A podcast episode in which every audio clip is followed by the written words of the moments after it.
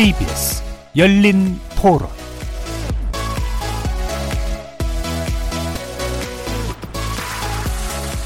안녕하십니까. KBS 열린 토론 정준희입니다. KBS 열린 토론 매주 목요일은 평소 찬반 토론의 형식을 좀 벗어나 봅니다. 여러 분야의 전문가들을 모시고 특정 이슈를 놓고 다각적인 접근법, 시각 등을 교차시켜보는, 교차시켜보는 시간을 갖습니다. 이름하여 지적 호기심에 목마른 사람들을 위한 전방위 토크, 줄여서 지목전 토크. 일부에서는 출연자 중 한 분이 골라주신 주제를 가지고 다양한 의견을 나눠보고 있는데요. 한글 창제 과정을 소재로 한 영화 나란말 싸미가 최근 역사 왜곡 논란에 휩싸이면서 역사학계, 영화계, 그리고 관객들 사이에서 감론을박이 한창 진행되고 있습니다. 역사 소재 영화나 드라마에서 사실과 허구를 어떻게 다루는 게 과연 바람직할지, 그리고 역사 왜곡과 상상력 또는 창의적 해석의 경계는 어디에 두는 게 맞는 건지, 이번 주 출연자 픽에서 한국형 사극 영화와 역사 왜곡 논란이라는 주제로 다양한 의견 나눠보겠습니다. 이어서 이번 주 제작진의 픽은 1인 가구와 맞벌이 가정이 늘어나고 있고 욜로나 워라벨과 같은 삶의 질에 대한 가치가 중요시되면서 소리 소문 없이 우리 생활 깊숙이 파고든 새로운 소비 트렌드에 대해서 얘기 나눠볼까 합니다. 소유 대신 경험, 고르는 재미가 있는 구독 경제란 주제인데요. 구독 경제란 과연 무엇이고 왜 2030 세대가 이것을 굉장히 즐겨 찾고 있는지 깊고 넓게 한번 파헤쳐 보겠습니다. KBS 열린 토론은 여러분과 함께 만듭니다. 청취자분들도 지목전 토크 함께 해주시면서 오늘 주제와 관련해 다양한 의견 전해주시기 바랍니다. 토론에 참여하실 수 있는 방법 안내해 드릴 텐데요. 문자로 참여하실 분은 샵9730 누르시고 의견 남겨주시면 됩니다. 단문은 50원, 장문은 100원에 정보 용료가 붙습니다. KBS 모바일 콩, 트위터 계정 KBS 오픈을 통해서도 무료로 참여하실 수 있습니다. 청취자 여러분이 KBS 열린 토론의 주인공입니다. 청취자 여러분의 열띤 참여 부탁드립니다. KBS 열린 토론 지금부터 출발하겠습니다. 살아 있습니다. 토론이 살아 있습니다. 살아있는 토론, KBS 열린 토론. 토론은 라디오가 진짜입니다. 진짜 토론, KBS 열린 토론.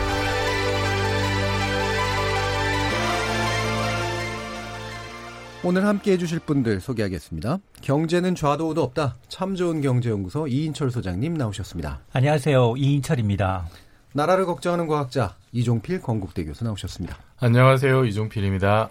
규정을 거부한다. 한국 여성 변호사회 손정혜 이사 나오셨습니다. 안녕하세요. 손정혜입니다. 자, 그리고 이태광 교수님의 장기 결장으로 어, 이번 주부터 약 4주 동안 함께 해주실 영화평론가 강유정 강남대 한영문화콘텐츠학과 교수 함께 하셨습니다. 안녕하세요. 강유정입니다. 자, 이렇게 경제 전문가, 법률 전문가, 물리학자, 그리고 영화평론가까지 각기 다른 전공과 개성을 가진 네 분의 출연자와 함께 만들어가는 지적 호기심에 목마른 사람들을 위한 전방위 토크, 줄여서 지목전 토크. 오늘도 어떤 새로운 종류의 시너지가 나올지 기대가 큽니다. KBS 일라디오 채널은 유튜브 영상으로도 생중계되고 있는데요. 유튜브에 들어가셔서 KBS 일라디오를 검색하시면 지금 바로 저희들이 토론하는 모습 영상으로 보실 수 있습니다. 팟캐스트로도 들으실 수 있고요. 매일 새벽 1시에 재방송도 됩니다. 자, 이렇게 함께 할 방법까지 안내해 드렸고요. 지목전 토크 출연자의 픽 지금부터 시작하겠습니다. KBS 열린 토론. 요즘 특히 젊은이들이 사실 역사 공부를 등한시하는 편이잖아요. 근데 영화를 보고 나서 그게 팩트이냐 인식하는 경향이 대부분이에요. 정확한 역사 인식 하에서 영화도 나와야 되지 이게 나는 나중에는 상당히 문제 발생할 수 있는 여지가 있다. 아무리 영화라고 하더라도 각본을 쓰고 하는 거는 문화를 만드는 사람들의 마음 뭐 어떤 생각이나 이런 것들이 있기 때문에 역사를 좀 다른 시각에서 본다든가 창작은 할 수 있는 거니까 그것까지 다 막아버리면 창작의 자유를 하든가 이런 걸 제한하는 여지가 있기 때문에 그것까지 제한하는 건 아니라고 생각합니다. 실제 역사를 잘 모르는 사람들은 그 왜곡된 역사가 진실 진실이라고 생각하는 경우도 많기 때문에 허구라고 얘기는 다 하더라도 사람들이 받아들이는 게 다 달라서 처음에 그러면 진실된 역사를 거기서 언급을 해주던지 만약에 왜곡이 되더라도 우리나라 정서를 해치지 않는 범위 내에서 왜곡된 거라면 상관은 없을 것 같다고 생각합니다. 사람의 생각을 지배하는 건 교육도 있다고 보지만 대중문화 중요하다고 생각하고 그걸 접해버리면 그 생각을 각인돼 버리니까 다음에 누구한테 그걸 듣더라도 한 번에 깨치는 건 쉽지 않다고 보거든요. 올바른 정보를 전달해 주는 건 중요하다고 생각하거든요. 예, 시민들 의견 몇 가지 더 들어봤는데요. 어, 이번 주부터 4주 동안 지목전 토크 함께 해주시게 된 우리 강유정 교수님. 어, 지난 6월 현충일이었죠. 그 황금 종료 상품은 봉태일 그리고 영화 기생충이라는 주제로 함께 모시고 좋은 얘기 나눴었는데요. 오늘은 또 이제 이렇게 임시 스튜디오에 모셨습니다. 느낌이 어떠신지요? 어, 임시 스튜디오인데 저는 처음 와봤어요. 예. 어, 굉장히 좀 더 좋은 느낌인데요. 더 좋죠. 예. 네, 더 좋은 느낌이라서 네 오늘 4주간의 빈 공백인데 그 공백이 좀 느껴지지 않을 만큼 해 보고 가겠습니다. 네. 예. 어, 뭐 지금부터도 잘 안 느껴지긴 합니다. 인도에서 듣고 있을 텐데. 네. 다시 오늘 느끼게 되고요. 인도의 네. 범어가 아주 중요한 키워드입니다. 네. 자, 이렇게 버머 얘기, 산스크리터 음. 얘기도 나왔는데요. 오늘 주제 픽해 주신 이유, 배경 어떤 어떤 건가요? 글쎄요, 그 지금 나라 말싸미가 올해 여름 그 대중 영화들을 이제 텐트폴 영화라고들 많이 불러요. 왜냐하면 그 텐트의 가장 높은 부분처럼.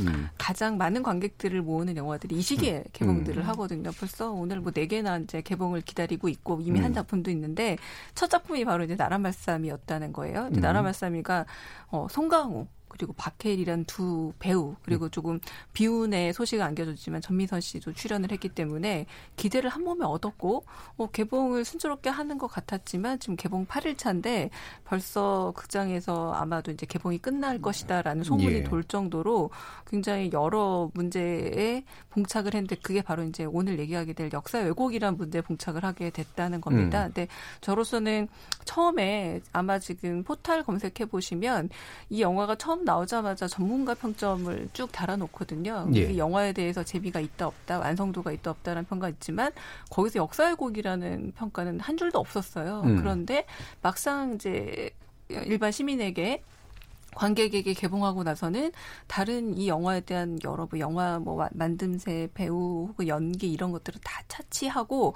역사 왜곡으로 완전히 그 마치 블랙홀처럼 이 모든 논쟁이 이제 빨려 들어갔는데 어 좀 궁금하기도 했었습니다. 여기 계신 이제 전문가 선생님들은 다른 분야에 계시니까 또 어떻게 보시는지 음. 어그 여론에 대해서도 좀 궁금하고 저는 좀 약간 질문하는 차원에서 한번 이 주제를 네. 선택해 봤습니다. 상당히 뭐 재미있을 수 있는 주제인 것 같고요. 또 이제 이 우리 사회가 바뀌면서 이제 과거에 그 영화 평론가가 상당히 중요한 맞아요. 지위였잖아요. 네. 음. 되게 중요한 영향력을 행사하는 분들이었는데 최근은 관객들하고 별점 경쟁을 해야 되는 그런 맞습니다. 상태로 네. 왔단 음, 음. 말이에요. 그래서 이 변화를 잘 보여주는데 영화 평론가로서 어떻게 느끼세요? 이런 상황들? 음, 일단은 이게 또 그 역사 왜곡의 문제가 약간 음. 나뉘고 있다라는 사실이에요. 특히 이제 영화계 같은 경우에는 음. 또이 감독님이 사실 영화 제작을 아주 오래 하신 분입니다. 그 음. 황산벌 같은 영화도 제작을 하셨고요. 예. 잘안 알려져 있지만 사도라는 영화의 각본을 쓰셨어요. 아, 이준익. 감독의 예. 작품에. 근데 어떤 점에서는 가령 이 역사 왜곡 문제를 얘기하면서 사도를 봐라 같은 송강호를 음. 어, 어떻게 영화적으로 잘 썼는지라고 얘기했을 때 아마 감독님으로서는 그걸 내가 각본을 썼는데라는 생각 도 하실 겁니다. 음. 그래서 사실 제가 개인적으로 평론가로 영화를 봤을 때는 조금 완성도는 아주 만족스럽진 않았어요. 예. 조금 지루한 부분도 있고 음. 이 갈등이라는 걸 인격화했는데 말하자면 신미라는 그 스님이 세종대왕이 갖고 있는 내적 갈등을 이제 입체적으로 인격화한 캐릭터라고 보여졌거든요. 그런데 그게 너무 두 사람 간의 갈등으로 진행이 되다 음. 보니까 조금 지루하다. 음. 그래서 아주 높은 청점을 주지 못하겠다라고 생각을 했습니다만 예. 어, 한글 창제에 대해서 제가 학교 때 배웠던 것들을 가령 발음 기관을 따서 어떻게 만들었는지를 손수 보여준다라거나 어, 세종이 어, 점선면 이 세 가지로만 표현하겠다. 다른 건 복잡한 거 원치 않는다라고 해서 의지를 보여주는 장면 같은 경우는 학교에서 배웠던 것들을 훨씬 더 잘 보여주고 있구나라고 생각을 해서 어, 이게 역사 왜곡으로까지 펼칠 예. 줄은 몰랐고, 대개 지금 영화계 반응은 좀 그렇습니다. 음. 역사 왜곡까지 갈 줄은 몰랐다. 그런데 역사계 그리고 대개의 일반적인 문화 비평가들과 그리고 일반 시민들은 역사 왜곡인데 훨씬 더 방점을 찍으니까 예. 아까 정 교수님 말씀하신 것처럼 어, 비평과 내지는 영화계와 좀 다른 외부의 그러니까요. 좀 음. 차별점까지도 보이는 상황이 됐죠. 음. 네. 그래서 이렇게 예측 못한 부분에서 외려 이제 어떤 논점이 만들어지고 관객들의 반응이 또 형성이 되는 이런 부분이 이제 상당히 좀 의미 있는 중요한 영역인 것 같은데 뭐 보신 분들도 있고 아닌 분들도 있겠지만 이게 어 좀 몇 가지 독특한 면들을 담고 있죠. 그러니까 세종대왕이라고 하는 되게 독특 아주 중요한 인물이 이제 관객들에게 의미하는 바. 그 다음에 한글이라고 하는 게 또 이제 이른바 우리 그 국민들에게 있어서는 엄청난 자랑거리인데 거기에 관련된 부분하고 또 연계돼서 막 이제 청원까지도 들어가고 이런 식의 문화적 현상들이 이제 나타나고 있는 것들 이런 걸 보시면서 어떤 느낌들이 드시는지 일단 다른 패널 분들 의견 한번 들어보죠. 이정필 교수님 어떠세요? 네, 전 아직 아쉽게 그 영화를 못 봐가지고요. 음. 음, 처음에 그 이제 그 영화 포스터 나올 때는 저도 굉장히 기대를 했는데 송강호 박해일 예, 그 배우들. 조합은 살인의 추억에서부터 굉장히 예, 엄청난 조합이고 또 지금 고인이 되신 전미선 배우도 제가 평소 좋아했던 예. 배우기도 해서 어 그런데 이제 그 영화 소개하는 프로그램들 있잖아요 방송마다 거기서 이렇게 그 좀 더 디테일한 내용들이 나오는 거 보고 좀 원래 내가 생각했던 거랑 조금 결이 다른가 이제 이런 느낌 음. 좀 받았어요. 그래서 어 오히려 저는 이제 그런 프로들을 보면서 이 영화를 보러 가야 되나 말아야 되나라는 고민을 잠깐 좀 하긴 했었습니다. 예. 근데 어 지금 이게 그 역사 왜곡 논란이 지금 좀 그 과하게 과하다 싶을 정도로 붙은 좀 배경 중에는 지금 이제 일본하고 우리가 지금 또 이제 음. 그 역사적인 문제로 이제 얽혀서 예. 상당히 좀 그 사회적으로 민감 민감도가 높아요. 네, 네, 음. 가- 감, 그런 감성이 좀 상당히 높아 있는 시기라는 음. 것도 좀 백그라운드. 어느 정도 음. 좀 작용하지 않았는가 싶고 저는 음 사실 영화를 안 봐서 좀 말씀드리기가 조금 그렇습니다만 이제 이거를 그 역사 왜곡이냐 뭐 창작의 자유냐 이제 이렇게 보는 것보다는 음. 저는 그 그러니까 창작이 그러니까 이순 저기 이순신 장군이나 세종대왕 같은 분들은 그 캐릭터 자체가 어마무시한 우리 역사의 슈퍼히어로고 예. 어, 엄청난 능력자로 돼 있죠. 동화적인 캐릭터를 현실에서 구현하신 분들이잖아요. 음. 어. 그래서 이분 이분들에 대한 그 스토리를 지금 픽션으로 다시 이제 창작을 했는데 그것이 어 현실에서 우리가 알고 있는 역사 속에서 벌어졌던 그런 극적인 스토리와 비교했을 때 음. 오히려 경쟁력이 떨어지는 게 아닌가. 음. 어.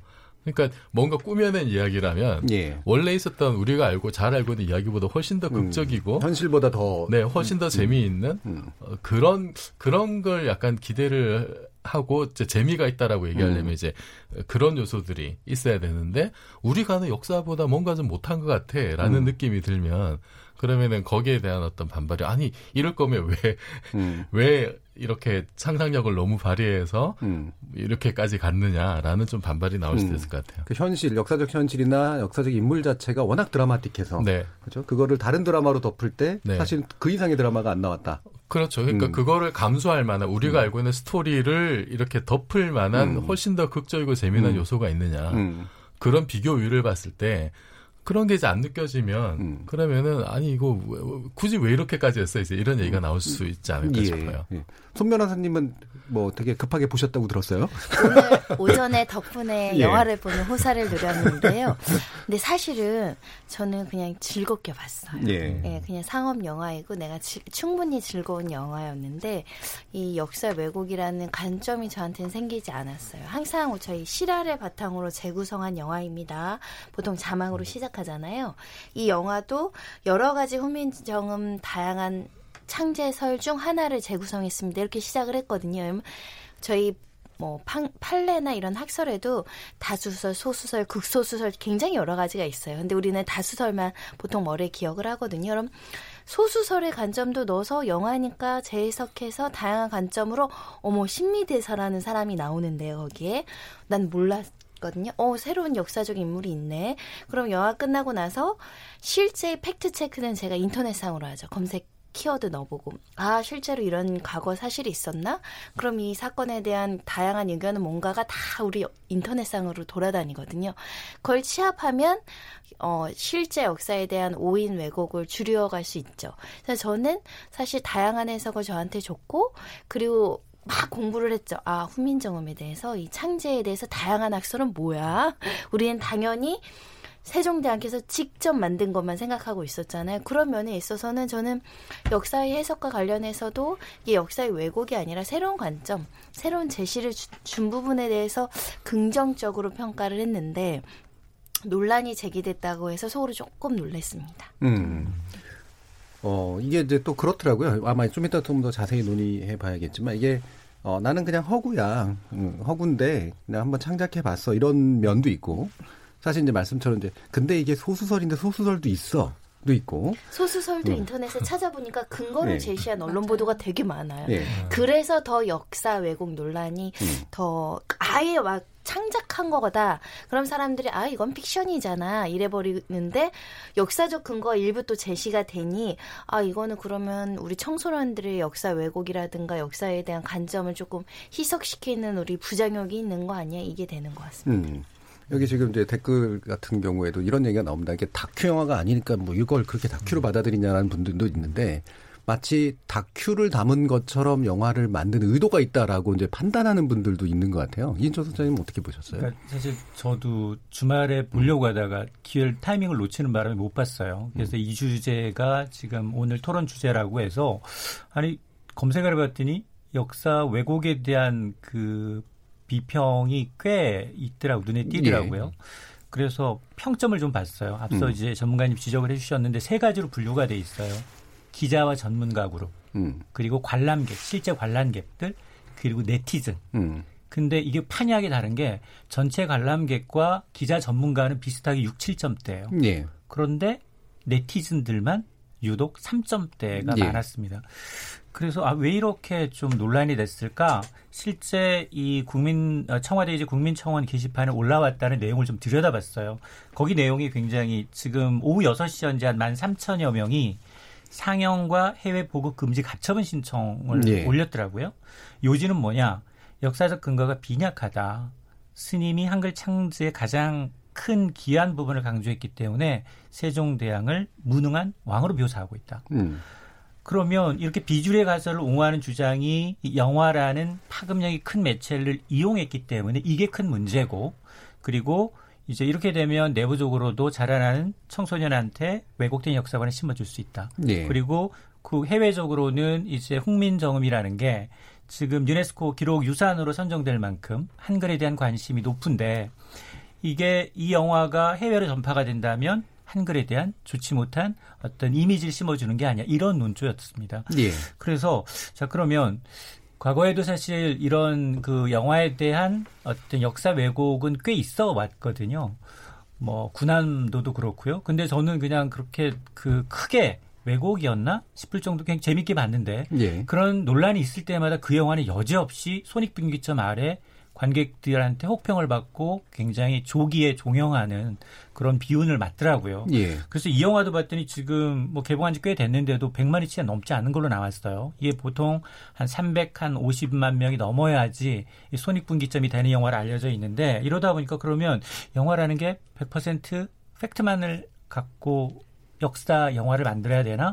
그러면 소재가 굉장히 제한될 수 있고 이런데 뭐 과연 그 이 일부 물론 뭐 여기에서는 영화 이 말미에는 이제 뭐 어느 정도 이제 전자 훈민정음 창제설 중에 하나다. 영화를 뭐 재구성했다라는 설명을 시작했음에도 불구하고 일부 네티즌들의 이제 심기를 건드리는 그 부분이 앞서서 얘기했지만 타이밍상 굉장히 까임 방지권이라고 하죠. 우리가 이제 늘 이제 뭐 스포츠 스타 그러면 뭐 김연아 선수, 뭐 코미 뭐 이 개그맨 그러면 유재석 씨, 뭐 박보검 씨 같은 경우에 예를 들어서 혹평을 했다 그러면 정말로 테러가 나거든요. 음. 근데 그런 것처럼 우리의 이제 정말 이순신 장군이나 세종대왕이나 이런 분들의 업적을 조금은 다르게 재해석한 부분에 대한 것은 굉장히 좀, 좀 꺼리는 게 아닌가. 특히나 음. 젊은 세대들이. 뭐 이런 느낌을 좀 받았습니다. 예. 그래서 예 아마 논의할 것들은 굉장히 많지만 사실은 이제 어떤 것을 역사 왜곡으로 볼 것이냐 말 것이냐 어느 정도까지 허용할 것이냐 말 것이냐의 문제도 있지만 기본적으로 사람들의 민감도가 있는 것 같아요. 그러니까 그냥 넘기는 역사도 있고 못 넘기겠는 역사들도 있는 것 같은데 이건 좀 못 넘기겠는 역사 쪽에 좀 더 가까운 그런 부분이었고 그런 면에서 뭔가 역린을 건드리는 듯한 그런 측면들이 있거든요. 여기에 대해서 강유정 평론가님이 보시기는 어떻습니까? 그래서 저는 이 사태를 보고 오히려 소셜 네트워크라는 음. 어, 데이비드 핀처 감독 영화가 생각이 났어요. 왜냐하면 음. 어, 주커버그가 이 영화를 보고 나서 굉장히 기분이 상해서 명예훼손에 대한 그 고소를 네. 어, 고민했다고 하더라고요. 저는 이 역사 왜곡이라고 지금 우리가 생각하고 있지만 저는 많은 그 시민 관객분들이 일종의 명예훼손을 당했다라고 음. 생각을 하는 듯해요. 양상이 음, 자기 거라고 생각하는 네, 거죠. 그래서 음. 지금 국민청원에 올린 것도 지금 음. 아까 일- 이인철 소장님께서 읽어주신 부분도 음. 어, 명예훼손에 대한 예, 감정과 예. 비슷한 것 같아요. 예. 이거는 내 명예를 훼손하고 있으니 음. 해외 판권을 하지 말아달라 이런 내용인 것 같은데 음. 한편으로는 이게 천강에 비친 달이라고 이미 한번 또 뭐 이렇게 가처분 신청까지 있었죠. 네. 소설에서도 이미 있었던 설이기도 하고 저는 이 사태를 그래서 오히려 다빈치 코드 사태와 좀 비슷하게 보여져요. 뭐냐면 예. 다빈치 코드라는 작품이 소설도 되고 영화가 됐을 때 엄청난 신성 모독 논란에 시달렸거든요. 네. 근데 지금 이를테면 지금 우리에게 세종이라는 문제는 역사이기도 하죠. 일종의 신성성이 굉장히 강해서 많은 분들이 이제 그 세종의 그런 어떤 업적에 대해서 동일시도 하고 또 한편으로는 어, 올해 그 초에 개봉했던 더 페이보릿이라는 영화, 어, 그 영화에서는, 어, 요르, 어, 요르고스 란티모스란 감독이 한 작품이었는데, 이를테면 앤 여왕 실존 인물이었는데, 어, 아예 동성애자에다 예. 아주 괴팍한 인물로 그려져 있고요. 그리고 우리 잘 알고 있는 왕의 남자 역시도 지금 돌아보면, 물론 연산군이 아주 덕망 있는 왕도 아니었고, 사실은 폐주가 되었기 때문에 더 관대할 수 있었겠지만, 거기서는 일개 광대와 어, 사랑을 나눈다라고 까지 굉장히 예. 좀 아주 심각한 얘기까지 갔으나 역사 왜곡의 문제라기보다는 오히려 그 연산에 대한 또, 또 다른 인간적 해석으로 또 받아들여지기도 했고 여러 면들이 있는데 저는 이번 문제도 조금 더 다르게 보자면 한편으로는 역사적 왜곡 문제라고 생각할 수도 있으나 또 세종이라는 인물이 계속 계속 소갈증 지금 말로 하자면 당뇨에 시달리면서 당시에 이제 40대 후반이었으나 어, 꽤나 이제 건강이 좋지 않은 상태에서도 이 업적을 해나가기 위해서 어떤 면을 고민했는지라는 이런 부분에 대한 거는 전혀 논의가 되지 않는데 그 부분은 전 아까 이인철 소장님 말씀하고 조금 비슷한 게 뭐냐면 이 영화의 완성도가 높았으면 아마 역사 왜곡 문제가 좀 더 덜 음. 언급이 되었을 거란 생각이 들어요. 너무 네. 약간 밋밋하게 그 신미와의 경쟁 구도로만 가다 보니까 거기에 음. 너무 몰입이 돼서 이럴 거란 생각이 들었는데 음. 저는 한편으로 좀 국민 감정이나 이런 것도 섞여서 그렇지 이런 전례는 좀 많았다라는 겁니다. 예. 그러니까 그 나라 말싸미가 최초도 아니고 예. 어떤 점에서는 어 그 부분에 대해서 건드릴 수 없는 성역이라고 생각할 수도 없는 게 TV 드라마에서는 궁녀가 한글 창제에 도와줬다라는 내용이 이미 예, 예. TV 드라마에서도 나왔기 때문에 뿌리 깊은 나무. 맞습니다. 예. 그러니까 국녀는 되지만 또 안 된다는 부분은 훨씬 음. 더 지금 시기적으로 좀 민감한 부분도 있어서 그런 게 음. 아닌가 생각이 들기도 합니다. 예. 말씀 또 방금 나왔으니까 이 우리 그 까방권이라고 얘기하기도 하고 능력자라고 불리는 이 세종대왕 신성화되고 있는 이 세종대왕이 실제로 뭐 역사적으로도 굉장히 그런 것들을 뒷받침하는 자료들은 많으니까요. 많이 다뤄줬던 이제 인물인데 KBS 사례로 치면 대왕 세종, 그다음에 아까 말씀 나왔던 SBS 사례 이제 뿌리 깊은 나무 같은 경우도 역사성이 뭐 좀 더 큰 것도 있고 작은 것도 있지만 요즘 트렌드처럼 이제 팩션적으로 이제 재구성한 것들인데 이거는 굉장히 좀 인기를 끌었고 좋은 평가를 받은 반면 왜 이제 이 나라말 싸미에 대해서는 유독 또 사람들이 안 좋은 반응을 보일까 여기에 대해서도 한번 생각해 볼 필요는 좀 있는 것 같아요. 대왕. 대왕 세종은 사실 이제 KBS 정통 사극으로 만든 예. 그 드라마죠. 어, 그래, 그리고 이제 SBS의 뿌리 깊은 나무는 그, 그 김영현 작가하고 박상현 작가가 아마 했던 것 같은데, 그 조금 이제 결이 다른 정통 사극과는 좀 다른. 상당히 벗어나 있죠. 네 네 네. 오히려 창작의 음. 그 어떤 그 포션이 굉장히 컸던. 세종대왕의. 욕설 장면 뭐 굉장히 지랄하고 자빠졌는데 굉장히 통쾌했던 네. 한석규 씨가 또 엄청 연기를 잘했었고 예. 그래서 사실은 그 KBS의 정통 사극은 정말로 그 예를 들면 이제 왕조실록을 그대로 이제 옮긴 듯한 예. 이제 그런 정통 사극의 이제 의미를 이제 가지고 있고 음. 사실은 또 우리나라 사람들이 그 그런 KBS의 정통 사극에 너무 익숙하기 때문에 뭐 용의 눈물부터 해가지고 예. 어쩌면 어떤 사극이라고 하면은 사극의 전형을 만든 게 이제 또 이제 그런 드라마가 아닐까 싶어요. 음. 대왕세종도 이제 그 연장선에 있는 드라마고 사실 개인적으로는 그, 그 그런 그런 면에서 약간 좀 극적인 면이라든지 뭐 이런 거는 좀 이렇게 정통에서 벗어난 요소들이 없으니까 거기에 비하면은 SBS의 그 뿌리 깊은 나무는 상당히 파격적인 예. 요소들이어서 그 사람들이 보기에 참뭐 뭐 국녀 이야기도 나오고 이제 뭐 밀본이라는 비밀조직도 나오고 음. 굉장히 아슬아슬한 어떤 줄타기를 하면서 어떤 그 긴장감과 그 완성도를 좀 높였던 것 같아요. 그런데 저는 전반적으로 그 뿌리 깊은 나무 같은 경우는 그 어떤 세종 대왕이 한글을 창제했다는 그 큰 물줄기, 를 건드리지 큰 않았다. 물줄기를 이게 그러니까 뭐 약간 거, 건드리거나 이걸 틀거나 음. 하는 정도는 아니었던 것 같아요. 예. 근데 그, 그 속에서 그 큰 물줄기 속에서 이제 잔 가지들, 음. 어, 역사에 기록되지 않은, 음. 그리고 뭐 누가 봐도 이거는 뭐 밀폰이나 이런 거는 아, 보나 마나 적은 걸 꾸미는 이야기다라고 예. 이제 상상할 수 있지만 그걸 또 받아들이고 다 이제 좀 받아들인 것 같은데, 어, 지금 이제 이번 영화 나란 말싸미 같은 경우는 뭐 제가 이제 영화를 직접 안 봤기 때문에 이제 단순 비교는 제가 못 하겠습니다만 좀 그런 이제 관객들이 보기에는 그런 전체 본류가 뭔가 좀 훼손된 듯한 느낌을 어디선가 받은 것 같아요. 음. 어, 거기에서 좀 차이가 있지 않을까 싶어요. 예. 근데 그- 우리 법원에서 이제 영화가 나올 때마다 뭐 상영 금지 가처분 소송, 명예훼손 소송, 특히 이게 과거의 사실을 재구성했다라는 그런 영화에서 지속적으로 발생되는 이슈인데 거의 상영 금지 가처분은 받아들여지지 않는다. 예. 뭐 과거의 일부는 좀 편집하고 나가다고 하더라도 그러니까 우리 법원이 바라보는 영화라는 것 자체는 각색되어 있고 편집되어 있고 창작이 가미됐던 걸 전제로 해요.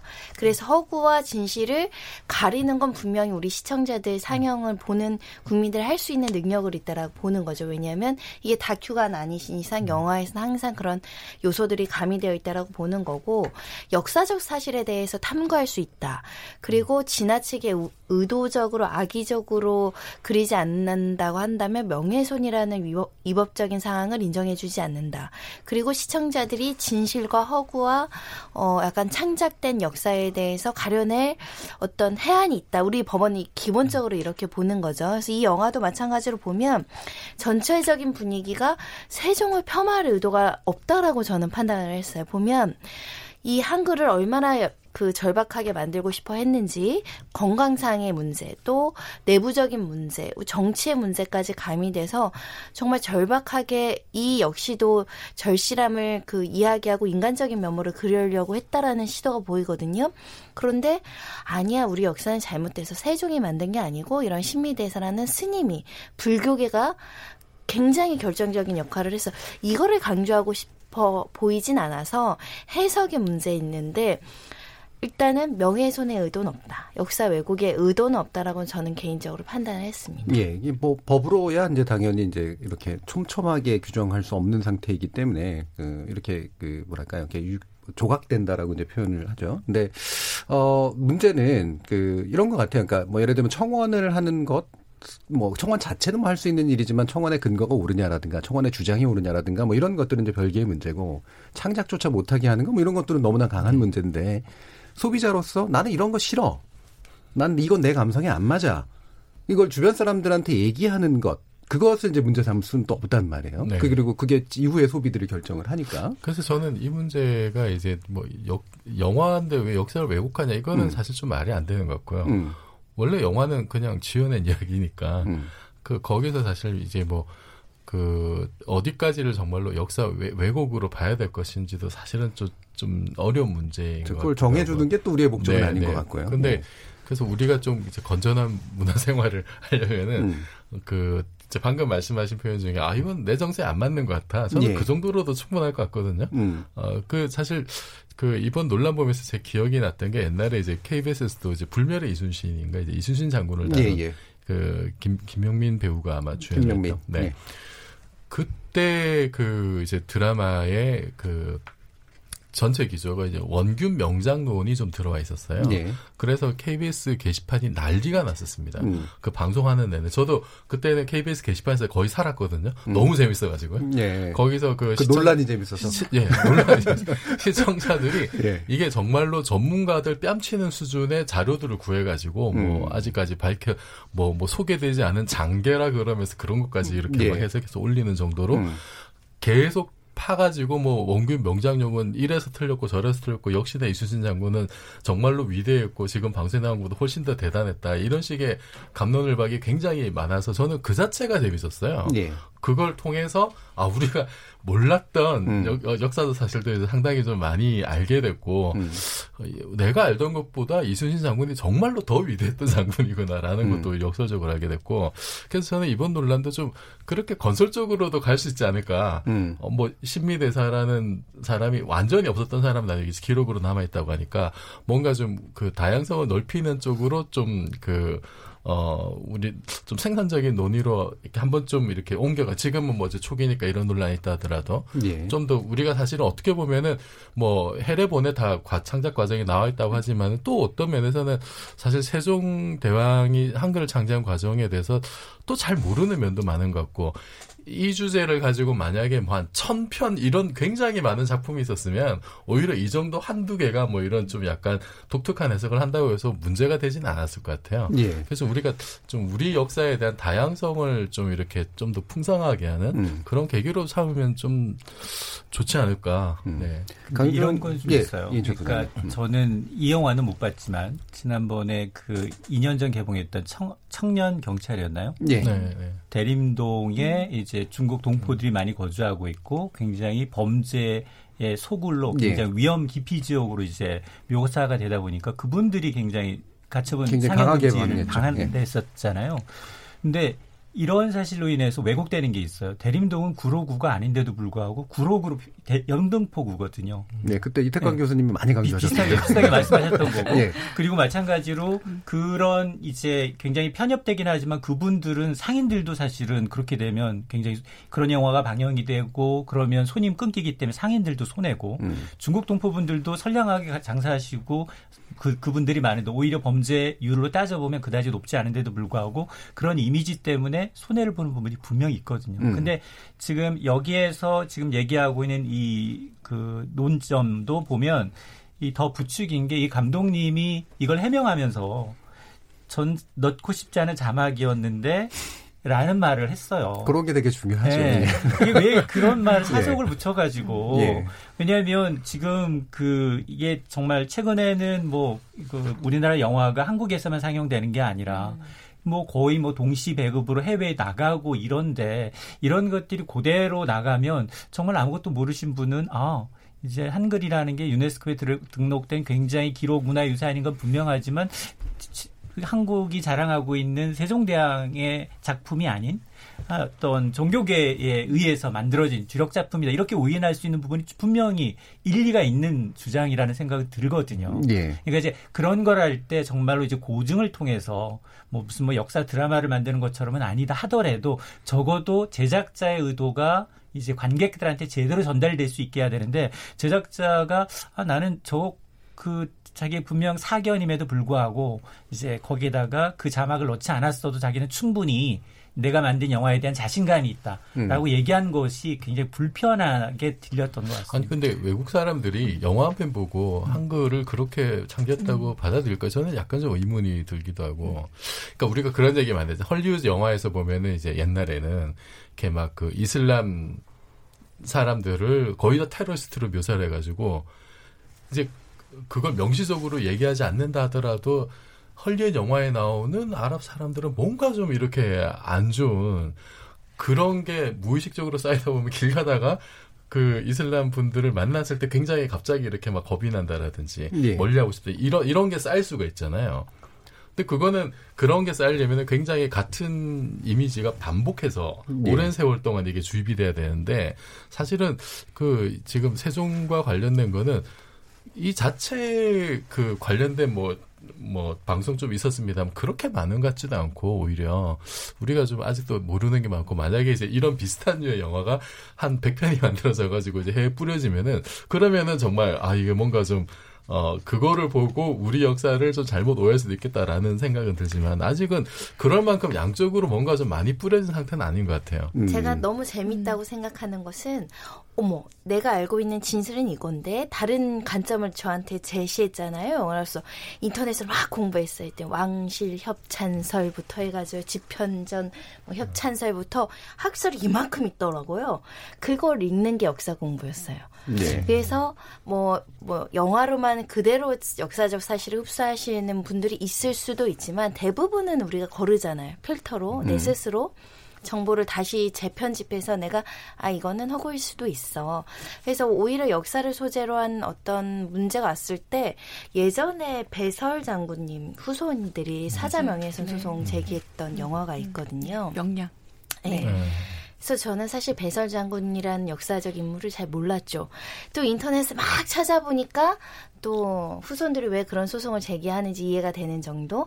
상상 역사적 인물이 어떤 언론이든 영화든 컨텐츠에서 다뤄졌을 때 장단점이 있는 것 같아요. 예. 오히려 안 좋게 그려졌지만 국민들한테 또 많은 또 어, 각인이 돼서 또 기억하게 된 기억하게 되는 장치가 또 되기도 해서 장단점이 있어 보입니다. 자, 그럼 강윤주 교수님 그뭐 음. 앞부분 토론 마무리하면서 아마 하시고 싶은 말씀이 더 있으실 텐데 또 이제 여러 가지 또 뭐 한국형 사극이니 팩션이라고 하는 것들이 기다리고 있는데 어, 이분들은 얼마나 긴장하고 있을까라는 생각도 네. 좀 들거든요. 네. 어떻게 보시는지. 그 역사 왜곡 문제는 사실 늘 네. 있어 왔던 문제예요. 음. 크고 작은 어떤 정도의 차가 있는데, 어, 저는 영화 속에서 이거는 분명히 자신의 개인적인 의견이고 하나의 설에 불과하다라고 표기했으면 그걸 좀 전적으로 봐줘야 된다라고 보는 겁니다. 감독이 사적으로 인터뷰에서 했던 말이다든가 이런 것들이 영향력은 있지만 일단은 작품이 남고 말은 사라지거든요. 근데 작품에서 일단 표기했다라는 것 자체는, 어, 그 감독이 그렇게 표현했다라는 건 일종의 설로 받아들였다고 얘기를 할수 있겠고요.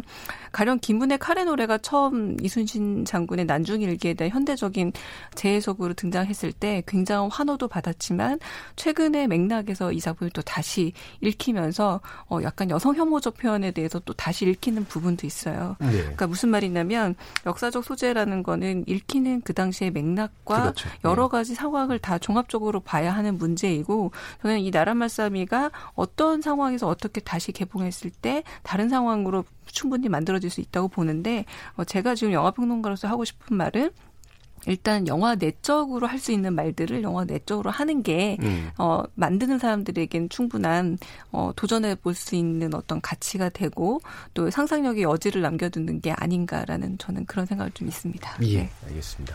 어, 이 맥락에 따라서 확실히 역사적 사실이나 또뭐 텍스트라고 하는 것 자체가 그렇게 받아들여지는 게 다르기 때문에 지금 맥락에서 이렇게 받아들여지는 문제에 대한 또 사회 현상으로서 좀 의미 있게 들여다볼 필요는 있는 것 같습니다. 자 그러면 지금부터 어, 토크가 진행되는 동안 어, 청취자들께서 보내주신 의견 한번 또 들어보고 가겠습니다. 정희진 문자캐스터. 네, 안녕하십니까. 문자캐스터 정희진입니다. 한국형 사극 영화와 역사 왜곡 논란이란 주제로 청취자 여러분이 보내주신 문자 소개해드리겠습니다. 먼저 콩 아이디 한글사랑님. 저도 강유정 교수님 의견에 공감합니다. 영화 봤는데 한글이 소리 문자라는 것을 지금까지는 막연하게만 알고 있었는데 영화를 통해 학교에서 배운 것보다 더 쉽게 이해할 수 있었습니다. 그리고 영화를 보고 나서도 세종대왕이 한글을 만들었다는 것을 폄훼했다는 일부 지적에 전혀 동의할 수 없습니다. 도리어 세종대왕의 한글 창제에 대한 고민과 의지가 더 강하게 다가왔습니다. 콩 아이디 자중하자님. 주제가 진짜 지식에 목마른 사람을 위한 토크네요. 바람소리, 불과 목의 진동을 문자로 표현 가능한 우리 한글 너무 자랑스럽습니다. 콩 아이디 6878님. 어이가 없네요. 나란 말싸미가 왜 다큐 영화입니까? 그냥 딱 봐도 드라마던데. 중국 주윤발의 주연의 삼국지는 나관 중의 삼국지와는 또 다른 관점이던데 그 영화도 역사 왜곡인가요? 콩 아이디 5223님 전문가 평이 정확하다고 할 수 없죠. 일반 대중의 눈에 비친 역사 왜곡으로 느껴지는 지점도 인정해야 한다고 봅니다. 일반 대중의 눈을 무시하면 안 됩니다. 콩 아이디 4847님 광해를 보면 답이 나옵니다. 관객이 공감하고 감동하면 창작의 영역으로 받아들여지는 것이고 재미도 없고 감동도 없고 거기에 사실보다 못하다고 느껴진 창작물이니까 비난을 받는 것입니다. 콩 아이디 3699님 안녕하세요. 나란 말씀이 아직 보지 않았습니다만 감동의 상상력에 입각한 픽션이 기저에 깔려 있다는 것은 인정해야 합니다. 유튜브로 의견 주신 카이로스님. 그저 대중 영상 예술의 관점에서 보면 더욱 재미있을 듯 합니다. 역사 자체가 기득권 위주로 씌어진 것이고 그것 자체가 진실성을 가리기가 어려운 건데 말이죠. 다양한 해석의 관점으로 봐줘야 하는 것이네요. 라고 보내주셨네요. 네, KBS 열린 토론. 지금 방송을 듣고 계신 청취자 모두가 시민 농객입니다. 문자는 샵 9730으로 참여하실 수 있고요. 단문은 50원, 장문은 100원의 정보 이용료가 붙습니다. KBS 콩, 트위터 계정 KBS 오픈을 통해서도 무료로 참여하실 수 있습니다. 청취자 여러분들의 날카로운 시선과 의견 기다립니다. 지금까지 문자캐스터 정의진이었습니다. 자, 음, 뭐 댓글 내용들 재밌는 거 많이 봤는데 한 가지 강유정 교수님한테 여쭤보고 싶은 게 한국 형 사극이라고 굳이 지칭해야 될 어떤 장르적 요인이 있나요? 어, 한국 형 사극이요. 이요. 예. 원래는 주로 궁중사극이었었죠. 네. 되게 궁중사극이었고 아실 겁니다. 뭐 연산군 일기랄지 음. 뭐 대수양 뭐 이런 어, 작품들이 대부분이었단 말이에요. 뭐 문학에서도 그렇고 초기 영화들 문예 음. 영화들을 그랬는데 최근 한국형 영화들이 이제 팩션이라는 용어가 생기면서 네. 거기에 이제 민중의 시각이 조금씩 들어가면서 음. 이를테면 관상가가 어, 일종의 그 왕이 그 교체 시기에 되게 중요한 역할을 했다라던가, 음. 이를테면 광대가 왕의 빈자리를 잠시 대체했다라던가, 그리고 한 왕을 폐주로 만드는데 광대가 큰 역할을 했다라던가, 음. 이런 음. 이야기들이 들어가면서 약간의 이제 약간 정형화된 패턴화가 됐습니다. 한국 음, 영화, 최근에 음. 한국 영화에서. 그래서, 어, 이런 어떤, 어떤 식의 좀 새로운 상상력의 인물을 어떻게 넣느냐가, 어, 장르적인 요소 중 하나가 돼서, 음, 그걸 어떻게 바꾸냐에 따라서 조금씩 조금씩 달라지고 있는데 이번에는 그런 요소로 이제 신미라는 음. 스님이 선택된 음. 거죠. 네. 그렇군요. 그러니까 우리나라 사극이 이제 궁중에 이제 주로 이제 초점을 맞추고 있었는데 이제 팩션화되는 과정에서 이제 민중의 관점들이 많이 들어갔고 음. 그 연장에서도 이제 지금 이제 이런 해석들이 나오는 네. 영화들이 이제 계속해서 네. 어, 이해될 필요도 있긴 있을 것 같습니다. 자, 청취자들의 직접 참여로 이루어지는 KBS 열린 토론 의견을 받아봤고요. 어, 역사적 상상력과 그 다음에 한국 창제에 관련된 여러 가지 사실들까지 포함됐었던 영화 나라말 삼일이 둘러싼 역사의공 논란 그리고 관객과 대중들이 이제 바라는 역사적 재해석과 허구의 문제 이런 것들이 이제 어떻게 바람직하게 받아들여져야 되거나 제적에 반영되어야 되는지 한번 얘기 나눠봤습니다. 여러분들께서는 KBS 열린 토론과 함께하고 있습니다.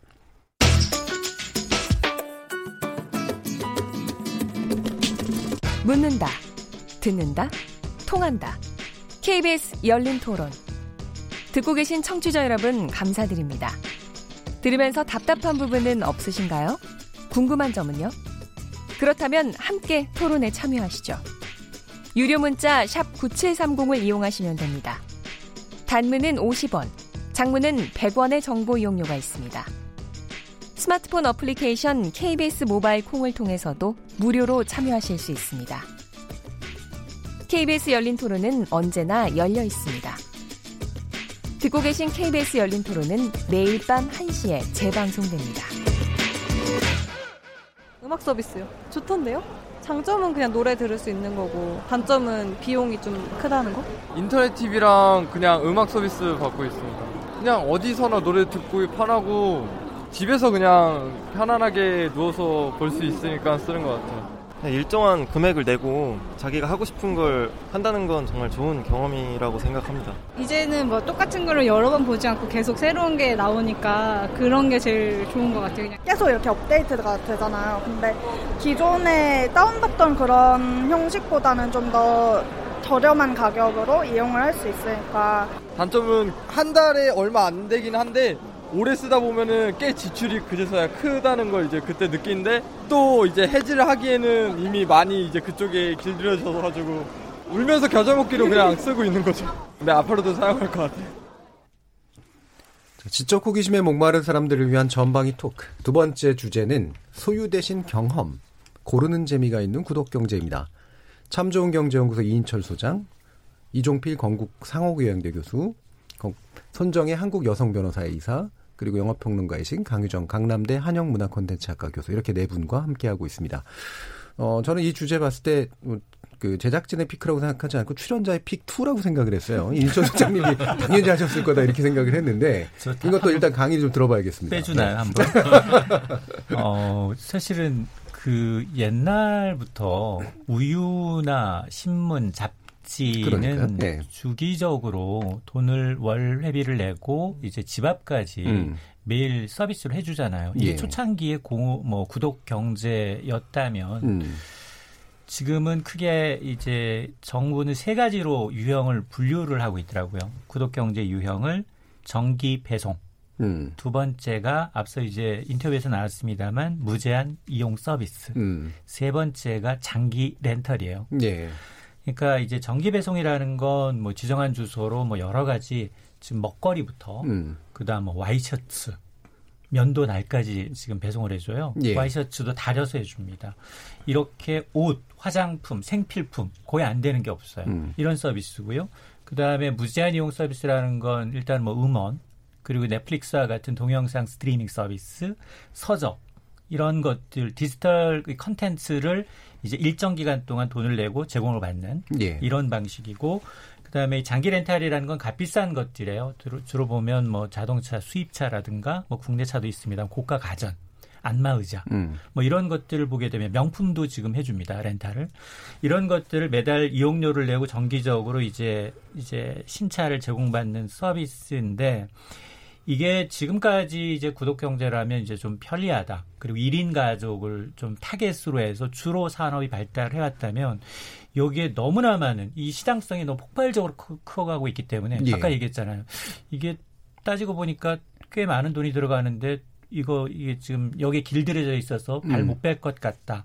이 시장성 때문에 특히나 지금은 이런 것들이 생필품에서 문화 취미로 영역이 다양해지고 여기다 인터넷 기술 기반의 이제 어떤 서비스 플랫폼이 더 결합하다 보니까 서비스가 굉장히 이 뭐가 나올지 새로운 이제 구독 경제가 뭐가 나올지를 감잡을 수 없을 정도로 폭발적으로 크고 있고 예. 대기업이 참여를 하고 있어서 아무래도 앞으로도 강- 굉장히 성장 가능성이 높은 분야다라고 음. 말씀드릴 수 있습니다.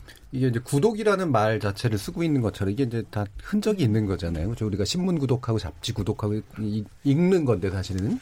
근데 이게 이제 영어의 서브스크립션을 이제 대체하는 말로 이제 어쨌든 대체어로 쓰이고 있는 건데 사실은 구독 경제라고 부르는 현상들 아까 세 가지 기준을 제시해 주셨지만 구독 계약을 맺는다는 거를 제외하고 나면 너무 다양한 것 같아요, 사실은. 그 세 가지가 한꺼번에 다 기준으로 통용되는 것 같지도 않고. 근데 이런 식의 이제 정기적 계약을 맺어서 뭔가를 이제 서비스를 제공받는 형태를 왜 할까? 이게 이제 제일 아마 가장 중요한 문제가 아닐까 싶은데 다른 출연자분들께서는 뭐 이렇게 뭔가 구독하시는 것들이 있으신가요?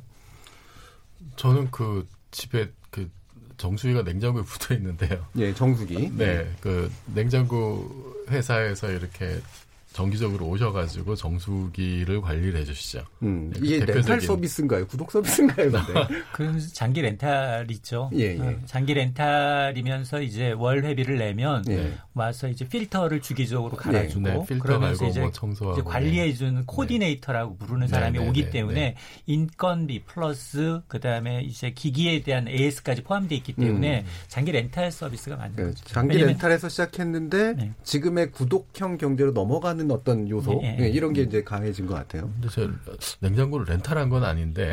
네, 그 정수기를 렌탈한 셈이죠, 그러니까. 그러니까 예. 거기 이제 부착된 예. 정수기에 이제 그 주기적인 관리를 이제 그런 식으로 해주시는. 예, 대충 무슨 냉장고인지 알 것 같습니다. 네. 네, 손 변호사님. 저는 늘 아날로그 뭔가 기술의 발전에 뒤따라가서 현재는 별로 없고 주변에 음. 저희 아줌마들 육아 동지들이 음. 식 배달이 그렇게 요즘에 핫하대요. 음 식 재료. 네, 재료 음. 새벽에 배송 오고 그리고 음. 막 이렇게 반찬 고르면 음. 탁탁탁 하면 배, 그 주기적으로 배송 오는데 괜찮다고 하더라고요. 예. 오히려 마트 가서 식재료 사서 하는 것보다 돈이 절약된다. 저한테 계속 지금 여기로 넘어와라. 왜 집에서 밥을 해 먹느냐. 뭐 이렇게 얘기하시는 음. 분들 있을 정도로 많이들 알려져 있는 것 같고요. 제가 하는 것 중에는 음악 받는 음악. 것밖에 없어요. 음, 음악 무제한 스트리밍 듣는 서비스 거. 같은 거. 네. 네. 그 정도 있습니다. 음. 영화도 하잖아요. 저는 넷플릭스 왓챠 넷플릭스 다 왓챠. 그 네. 말하자면 가장 큰 음. 스트리밍 서비스인데 음. 두개 다 구독하고 있고요. 요즘에 좀 특이한 거는 그 글 쓰시는 분들이 정기 구독자처럼 이렇게 해줘요. 매일매일 글을 이제 그런 플랫폼을 개발하고 있더라고요. 음. 그러니까 뭐 예전에 누구의 편지 뭐 이렇게 네. 보내주듯이 그렇죠. 네. 그러니까 에세이스트라든 이런 분들이 이런 말 그대로 subscribe 음. 형식으로 보내줘서 구독자를 적극적으로 늘리는 방식으로 하고 있더라고요. 그래서 그런 음. 식으로 제가 또 받아보는 것들도 몇 개 됩니다. 음. 네. 이게 사실 과거의 구독은 매번 새로운 내용을 이제 패키지로 이제 주는 거였고 그 편집자에게 맡기는 거였었잖아요. 근데 지금의 또 넷플릭스형 구독이라고 하는 건 사실은 무제한 이용이 사실은 훨씬 더 큰 거였는데 이제 그 오리지널 컨텐츠도 만들고 뭔가 이렇게 편집자가 전해주는 내용까지 더해지면서 과거의 구독하고 또 비슷해지는 측면도 분명히 있는 것 같아요. 이인철 소장님은 경제학적으로 안 이용하시는 거 아니죠? 저는 굉장히 그 옛날 고전적인 거, 예. 뭐 우유하고 이제 아, 우유를? 신문부터 신문 우유를 아, 하죠. 아, 네. 그러세요? 네. 진짜 고전적이시네. 그러니까 이제 그런 것부터 시작해서 예. 뭐 앞서 얘기했던 그런 그 저기 정수기 네. 이런 거는 하는데 음. 저는 뭐 스트리밍 서비스 이런 거는 이용을 안 하지만 제가 이용을 안 하지만 저희 가족은 또 이용을 해요. 음. 그러니까 음악은 왜냐하면 두세 사람이 이제 어느 일정 액을 내면 가족끼리는 공유할 수 있 으니까 다운로드 받아서 그 음 악을 들을 수 있으니까 하는데 이게 보니까 젊은 사람들이 굉장히 많이 이용해요. 이게 네. 거의 중독성이 있는 것 같아요. 음. 왜냐하면 젊은 사람들은 일단 돈도 많이 없긴 하지만 이게 소비의 유행의 변화가 굉장히 빨라요. 음. 그러니까 돈을 조금 내고 많은 걸 다 하고 싶은 거야. 욕, 예. 욕심이. 그러니까 예를 든다면 이제 20, 30대, 30, 40대의 경우에도 이런 승용차를 월 이제 2015년에 미국에서 굉장히 유행했던 그런 이런 구독 경제가 있었는데 이제 뭐 굉장히 좋은 뭐 차, 차. 외제차를 예. 월한 2천 내지 3천 달러를 내면 여덟 가지 종류를 마음대로 골라서 음, 탈그수 안에서 네. 반납도 하고 자, 새로 빌려오기도 그렇습니다. 하고. 예. 그러니까 한 대를 그 차를 살려면 수억 원을 줘야 되는데, 예. 근데 매달 분담하는 금액을 물론 뭐 굉장히 고가이긴 하지만 음. 그럼에도 불구하고 한 대를 갖고 온전히 사느니 그 가격을 갖고 나는 여러 대의 신차를 마음 놓고 계속 타, 갈아탈 수 있는 그런 장점 이런 것들이 있는 것 같고 또 하나는 뭐냐면 이렇게 이 그 빅데이터하고 AI와 이제 결합을 하다 보니까 이용자의 특성을 이제 분석을 합니다. 그래서 맞춤형 서비스를 해주는 예. 거예요. 저 사람이 이 시점쯤 이런 책이 필요할 거야. 음. 저 사람한테는 이 시점쯤 이런 이용자의 의사결정, 선택의 어떤 피로감을 좀 덜어주는 거죠. 음. 아, 그 선택 내가 해야 돼? 그 부분이 굉장히 중요한 것 그러니까. 예. 누가 언제 이 시간에 나는 굉장히 그 굉장히 매운 걸 먹고 싶은 그런 저기가 있다면 알아서 그걸 해준다면 예. 굉장히 고맙겠죠. 그냥 그런 것까지 이제 서비스가 진화하다 보니까 이 시장이 어 그러니까 이제 어느 정도 커지냐면 굉장히 많이 커지고 있어요. 아까 이게 새벽 배송 얘기했는데 거기 새벽 배송했던 업체가 2015년 생겼어요. 거기는 당시에 매출이 100억이었는데 지금은 어마어마하게 커졌어요. 거의 한 음. 4년 동안 10배 넘게 커졌습니다. 물론 뭐 아직도 뭐 이제 굉장히 대기업들이 그 시장에 이제 진입을 하다 보니까 적자인 건 맞지만 이 시장은 커지고 있고 그러다 보니까 문제점도 있더라고요. 물론 이제 명함이 있듯이 빠르게 시장이 커지고 있는 건 맞지만 지금 이러다 보니까 어 이게 배송하시는 분들은 새벽에 아침 7시까지 그걸 배송 안 해주면 페널티를 받아요. 예. 왜냐하면 새벽 배송이라는 말 자체가 출근하기 전에 그 그렇죠. 제품을 신선식품을 먹어야 되고 또 그리고 그 신선하게 이제 그 산지에서 온 거를 배송하려다 보니까 냉동 배송이 돼야 되는 거예요. 그러니까 이제 포장부터 시작을 해가지고 계속, 계속 이제 이런 여러 가지 이제 부작용이 하나둘씩 눈에 두드러지고 있다. 그래서 음. 이런 것은 아마 좀 해결해야 될 과제로 보입니다. 음, 이게 이제 그 구독 경제가 가지는 구매자에게 주는 이점도 있고 또 판매자에게 주는 이점도 있잖아요. 판매자는 이제 안정적인 수익을 이제 계속 만들어낼 수 있다라는 점이 확실히 이제 굉장히 중요한 건데 매출의 안정성 측면에서. 근데 구매자 같은 경우에 이제 우리 제목을 지금 보면 소유보다는 경험 이런 식의 얘기를 썼어요. 이게 완벽하게 맞는 말은 아닌 것 같긴 하지만 하나 가지고 그냥 소유하고 있는 것에 만족을 느끼는 게 아니라 이것저것 골라 먹어보는 그리고 누군가 편집자가 아무튼 구독을 해주는 그 저쪽이 판매자가 뭔가를 이렇게 선택할 수 있게 만들어주는 그런 편의 같은 것들이 굉장히 중요할 것 같은데 이게 어, 우리 여성분들 같은 경우에는 더더욱이나 패션이나 뷰티 쪽에서 이런 것들이 굉장히 좀 늘어나고 있다고 하거든요. 근데 저는 이게 지금 구독 경제라고 제목이 붙어 있지만 저한테는 스마, 스마트폰 경제로 여겨져요. 음. 그러니까 그냥 온라인상의 문제가 아니라 스마트폰을 가지고 이를테면 앱이 깔려 있을 때 훨씬 더 이 경제가 유리하죠. 원활하게 돌아가고 제가 지금 구독하고 있는 몇몇 이 구독 경제들도 이 스마트폰이 없으면 안 되거든요. 방금 말씀하신 뷰티라든가 이런 서비스들 역시도 최근에 이제 별스타그램이라던가 네. 이런 데를 통해서 굉장히 또 파생되는 것들도 많고 어, 그래서 좀, 아까 좀 10대, 20대 얘기도 했지만, 때로는 그건 이거와 좀 약간 다른 경우인 것 같긴 한데, 몇 번 정도 그냥 무료로 경험할 수 있게끔 한 다음에, 예. 구독이 그냥 결정돼서. 그렇죠. 프리미엄이라고 그러죠. 어, 네. 그래서 그걸 어떻게 해지를 못해서 계속 구독된 음. 상태로 가는 것도 저는 여기에 이제 부작용 중에 하나라고 보는데, 그 경험에 대해서 새로움을 선택하기 되게 쉬운 용이성이 있는 거예요. 스마트폰으로 이 경험을 선택하다 보니까, 뭐 뷰티든 뭐든 간에, 그리고 아주 고가보단 사실 저가일 때 더 선택이 쉬워지는 그렇죠. 것 같아요. 그래서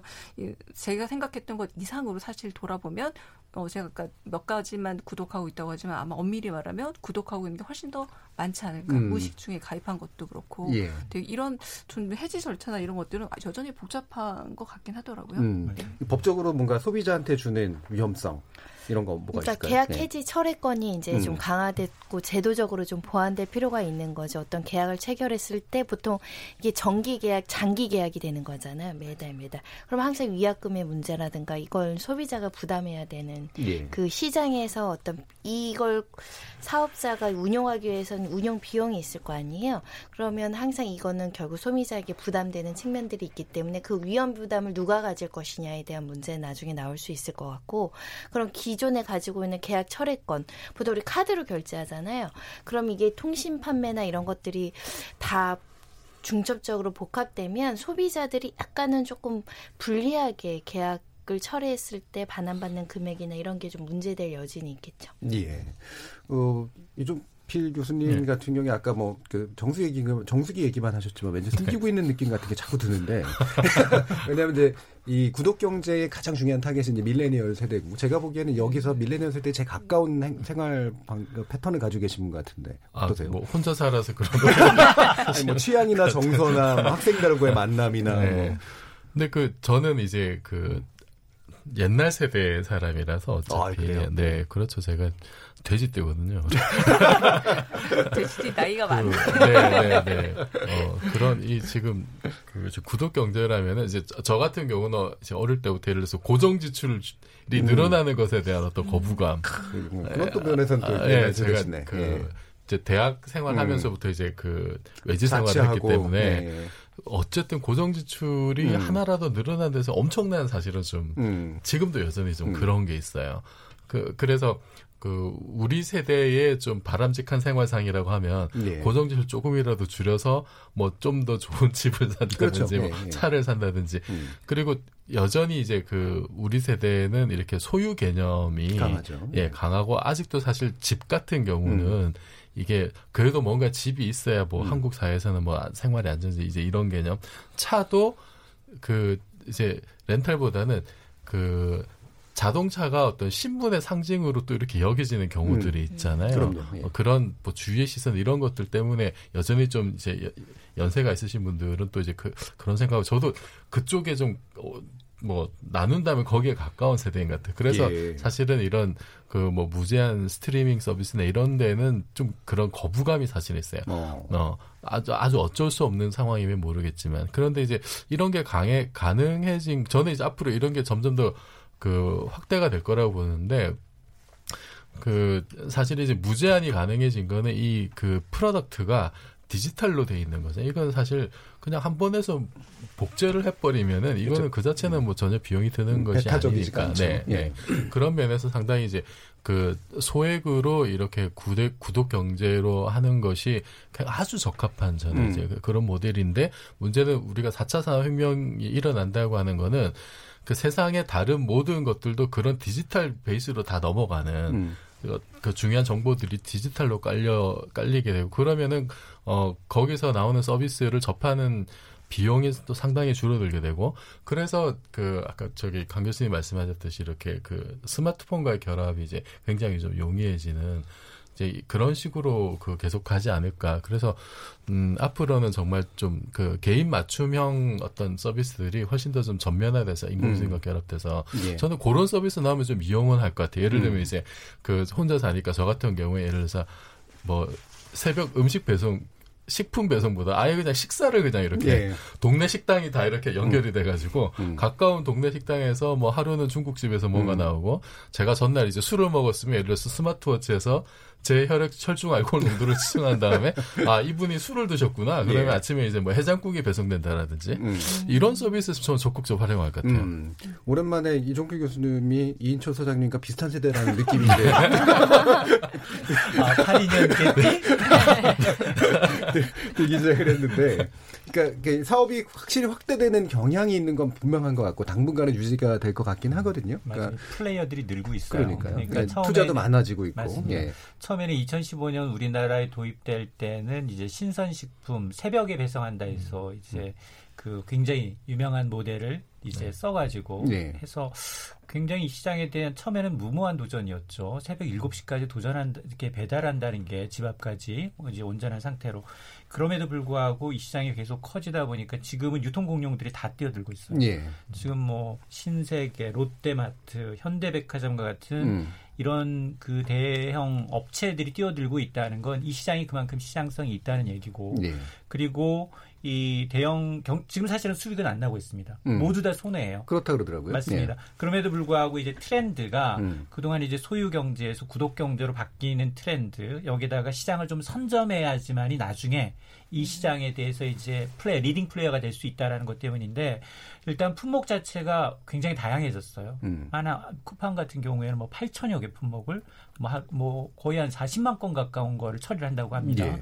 그런 걸 보면 이게 모든 이제 생필품에 대한 이제 정기 배송이 될 수 있다라는 아, 이 가정 때문에 그런데 지금 외국계의 이제 분석 보고서를 좀 보게 되면 이 구독 경제 시장 규모가 비단 우리나라뿐만이 아니라 아, 2016년에 약 한 450조, 60조 원 정도 시장이었다면 2020년 내년에는 이게 거의 한 600조 가까운 시장으로 급성장할 거라는 거예요. 음. 특히나 이제 차량의 경우에는 차량은 지금 보면 신차 시장이 커질 것 같지만 신차 시장이 커지는 게 예. 아니라 오히려 차량을 공유하거나 구독하는 이 시장 예. 그리고 운송하거나 이제 AS 해주는 이 시장이 더 커질 것으로 보고 음. 있거든요. 그러니까 점차 이제 이제 휘발유 이제 내연기관차가 조금 이게 주춤하고 예. 새로운 친환경 자동차에 이제 가면서 기술 전이가 음. 있겠지만 트렌드의 변화는 구독과 공유 쪽으로 확실히 이제 돌아설 수 있다라는 판단 때문에 예. 아마 대형 기업들 그래서 이제 자동차 제작업체인 현대도 사실은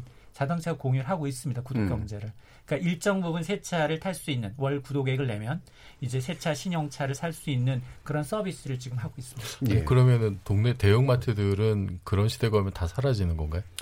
근데 대형마트들이 여기 지금 참여를 하고 있잖아요. 대형마트들이 그렇죠. 아, 온라인과 오프라인을 두 개 동시에 하고 있는 거죠. 예. 왜냐하면 이게 주 일, 이용하시는 분들이 4, 50대, 50대, 60대가 아니라 주로 3, 40대, 음. 20, 30대 굉장히 스마트폰에 멀티태스킹이 가능한 음악 들으면서도 주문도 하고 은행 이제 이체도 가능하신 분들이고 60대, 70대 분들은 아직 스마트폰으로 주문하기에는 좀 꺼리시는 분들도 많고요. 음. 자, 그러면 이 주제에 관련해서도 아마 청취자들께서 얘기하고 싶으신 분들이 꽤 있으실 것 같은데, 어, 우리 토크 진행되는 동안 보내주신 의견들 있으면 몇 가지 또 들어보도록 하겠습니다. 정의진 문자 캐스터? 네, 문자캐스터 정의진입니다. 소유 대신 경험, 고르는 재미가 있는 구독 경제에 대해 청취자 여러분이 보내주신 문자 소개해드리겠습니다. 먼저 유튜브로 의견 주신 사일런트 아웃사이더 청취자분. 우리가 즐겨 구독하는 콘텐츠는 정준희 교수입니다 해주셨고요. 유튜브로 의견 주신 탕탕이 낚시 청취자분. 사일런트 아웃사이더님의 의견 옳습니다 하고 동의해주셨네요. 콩 아이디 김종문님. 주머니는 홀쭉하고 가격 대비 성능을 따지는 즉 가성비를 중요시하는 젊은 세대 입장에서 보자면 구독 서비스는 매력적일 듯 하네요. 콩 아이디 삼냥님. 옷장 구독 서비스를 이용하고 있는데요. 새로 옷을 사는 비용보다 훨씬 적은 비용으로 원하는 옷을 빌려 입을 수 있어서 너무 좋고 편해요. 다양한 공유 경제 아이템들이 많아지면 좋겠어요. 콩 아이디 8739님. 남자분들은 자동차를 구독하기도 한다는데 그 비용을 생각하면 배보다 배꼽이 더 클 듯 합니다. 저희 남편은 절대 못하게 해야겠네요. 콩 아이디 여름조아님, 강유정 교수님까지 나오시니 좋네요. 손정혜 변호사님과 두 분 기대할게요. 이태광 교수님 이제 큰일 났다라고 보내주셨습니다. 또 콩으로 윤영성님, 보이는 라디오도 했으면 좋겠다는 의견 주셨는데요. 유튜브에서 KBS 일라디오 혹은 열린 토론을 검색하세요. 보이는 라디오로 생생한 토론 현장 시청하실 수 있습니다. 지금까지 문자캐스터 정희진이었습니다. 네, 오늘 또 의견은 유난히 출연자에 관련된 것들이 되게 많네요. 정 예. 교수님은 절친이 하나 이제 이 방송을 듣고 있나 봐요. 제가 박아놨습니다. 여기 제가 이제 그 저기 성함까지 기억하는 분들이 몇 분 있어요. 자주 아, 오시는 진짜요? 분들이 네. 예, 이분들이 유난히 출연자 돌아가면서 구독하시는? 칭찬들 많이 해주세요. 네. 지난 우리. 월요일에 이제 최영묵 기자님, 아, 저, 최병묵 기자님 칭찬하시는 게 올라와가지고 예, 되게 이제 분위기 훈훈해지고 그랬습니다. 예, 앞으로도 자주 부탁드리겠습니다. 자, 그러면 이제 우리 논의 좀 정리하면서 아까 우리 이종필 교수님도 말씀해 주셨듯이 예상하시는 부분도 괜찮고 혹은 이런 거는 진짜 나한테 있었으면 좋겠다라고 하는 부분들이 있으시면 한번 제안도 한번 부탁드리겠습니다. 먼저 우리 손정희 변호사님. 아까 차 말씀하셨는데 이제 고가품도 이런 그 구독 경제 적응을 하는 거죠. 저는 아직 도전을 못 해보고. 있어요. 음. 예를 들면 여성들 좋아하는 명품배, 음. 뭐 명품 옷, 뭐 명품 액세서리, 이 음. 보석류 이런 것들도 이제 빌리고 구독하고 바꾸고 취향대로 바꾸고 계절마다 바꾸고 이러신 분들이 있다라고 하더라고요. 그러겠네요. 근데 네. 이게 경험이 축적되고 어 음. 안전해. 음. 좋아. 뭐 여러 가지 서비스도 굉장히 만족스러워 이러면 사실은 말씀하신 것처럼 소유하는 것보다 다양성을 추구하는 젊은 세대와 굉장히 맞아 떨어질 것 같은 생각도 들고요.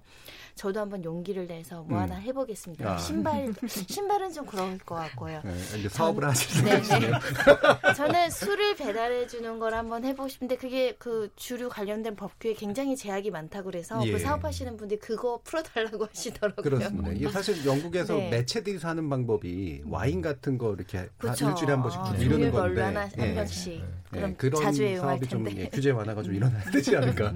우리 강희정 교수님 어떠세요? 사실 조금 걱정되는 게 음. 가령 넷플릭스가 한국만 가격을 안 올렸어요. 왜냐면 아직 구독자 수가 많지 않아서거든요. 예.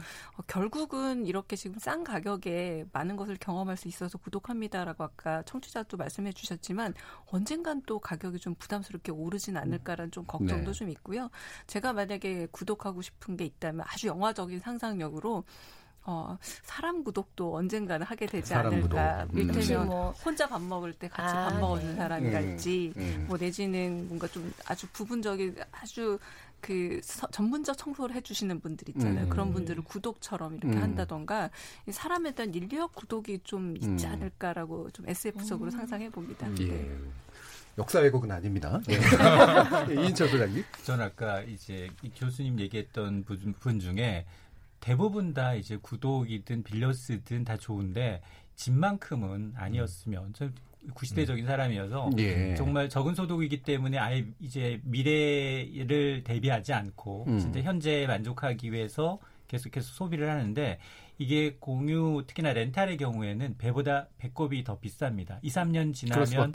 예. 대형 그 예. 작품을 세고도 남을 정도거든요. 그러니까 이제 그런 걸 좀 계산하셔서 중독되지 않았으면 그리고 적어도 이제 집과 같은 자산에 대해선 음. 빌려 쓰는 것보다 이제 온전히 음. 이제 뭐 타이밍의 문제일 뿐 큰 그림을 그려가면서 음. 이제 저축을 해서 그 그런 건 이제 소유 쪽으로 갔으면 하는 바람이에요. 음, 이것도 끝나면 이인철 소장, 뭐, 부동산 상승론자? 뭐 이러면서 이제 나올 것 같아요. 예. 이정필 교수님.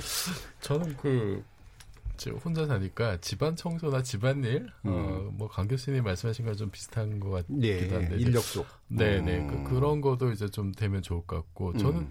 이인철 선생님과 약간 다르게 이제 죽어도, 음. 그러니까 가족이 있는 경우 좀 힘들 수가 있는데, 음. 그, 지금 이제 청년층은 사실 주거 문제가 또 굉장히 좀 이제 예. 심각하잖아요. 그래서 이거를 특히 이제 혼자 사는 분들 같은 경우에는 뭐 이사가 좀 더 자유로울 수도 있고 하니까 어떻게 이걸 지금의 구독 경제랑 좀 이렇게 연결을 해서 음, 음.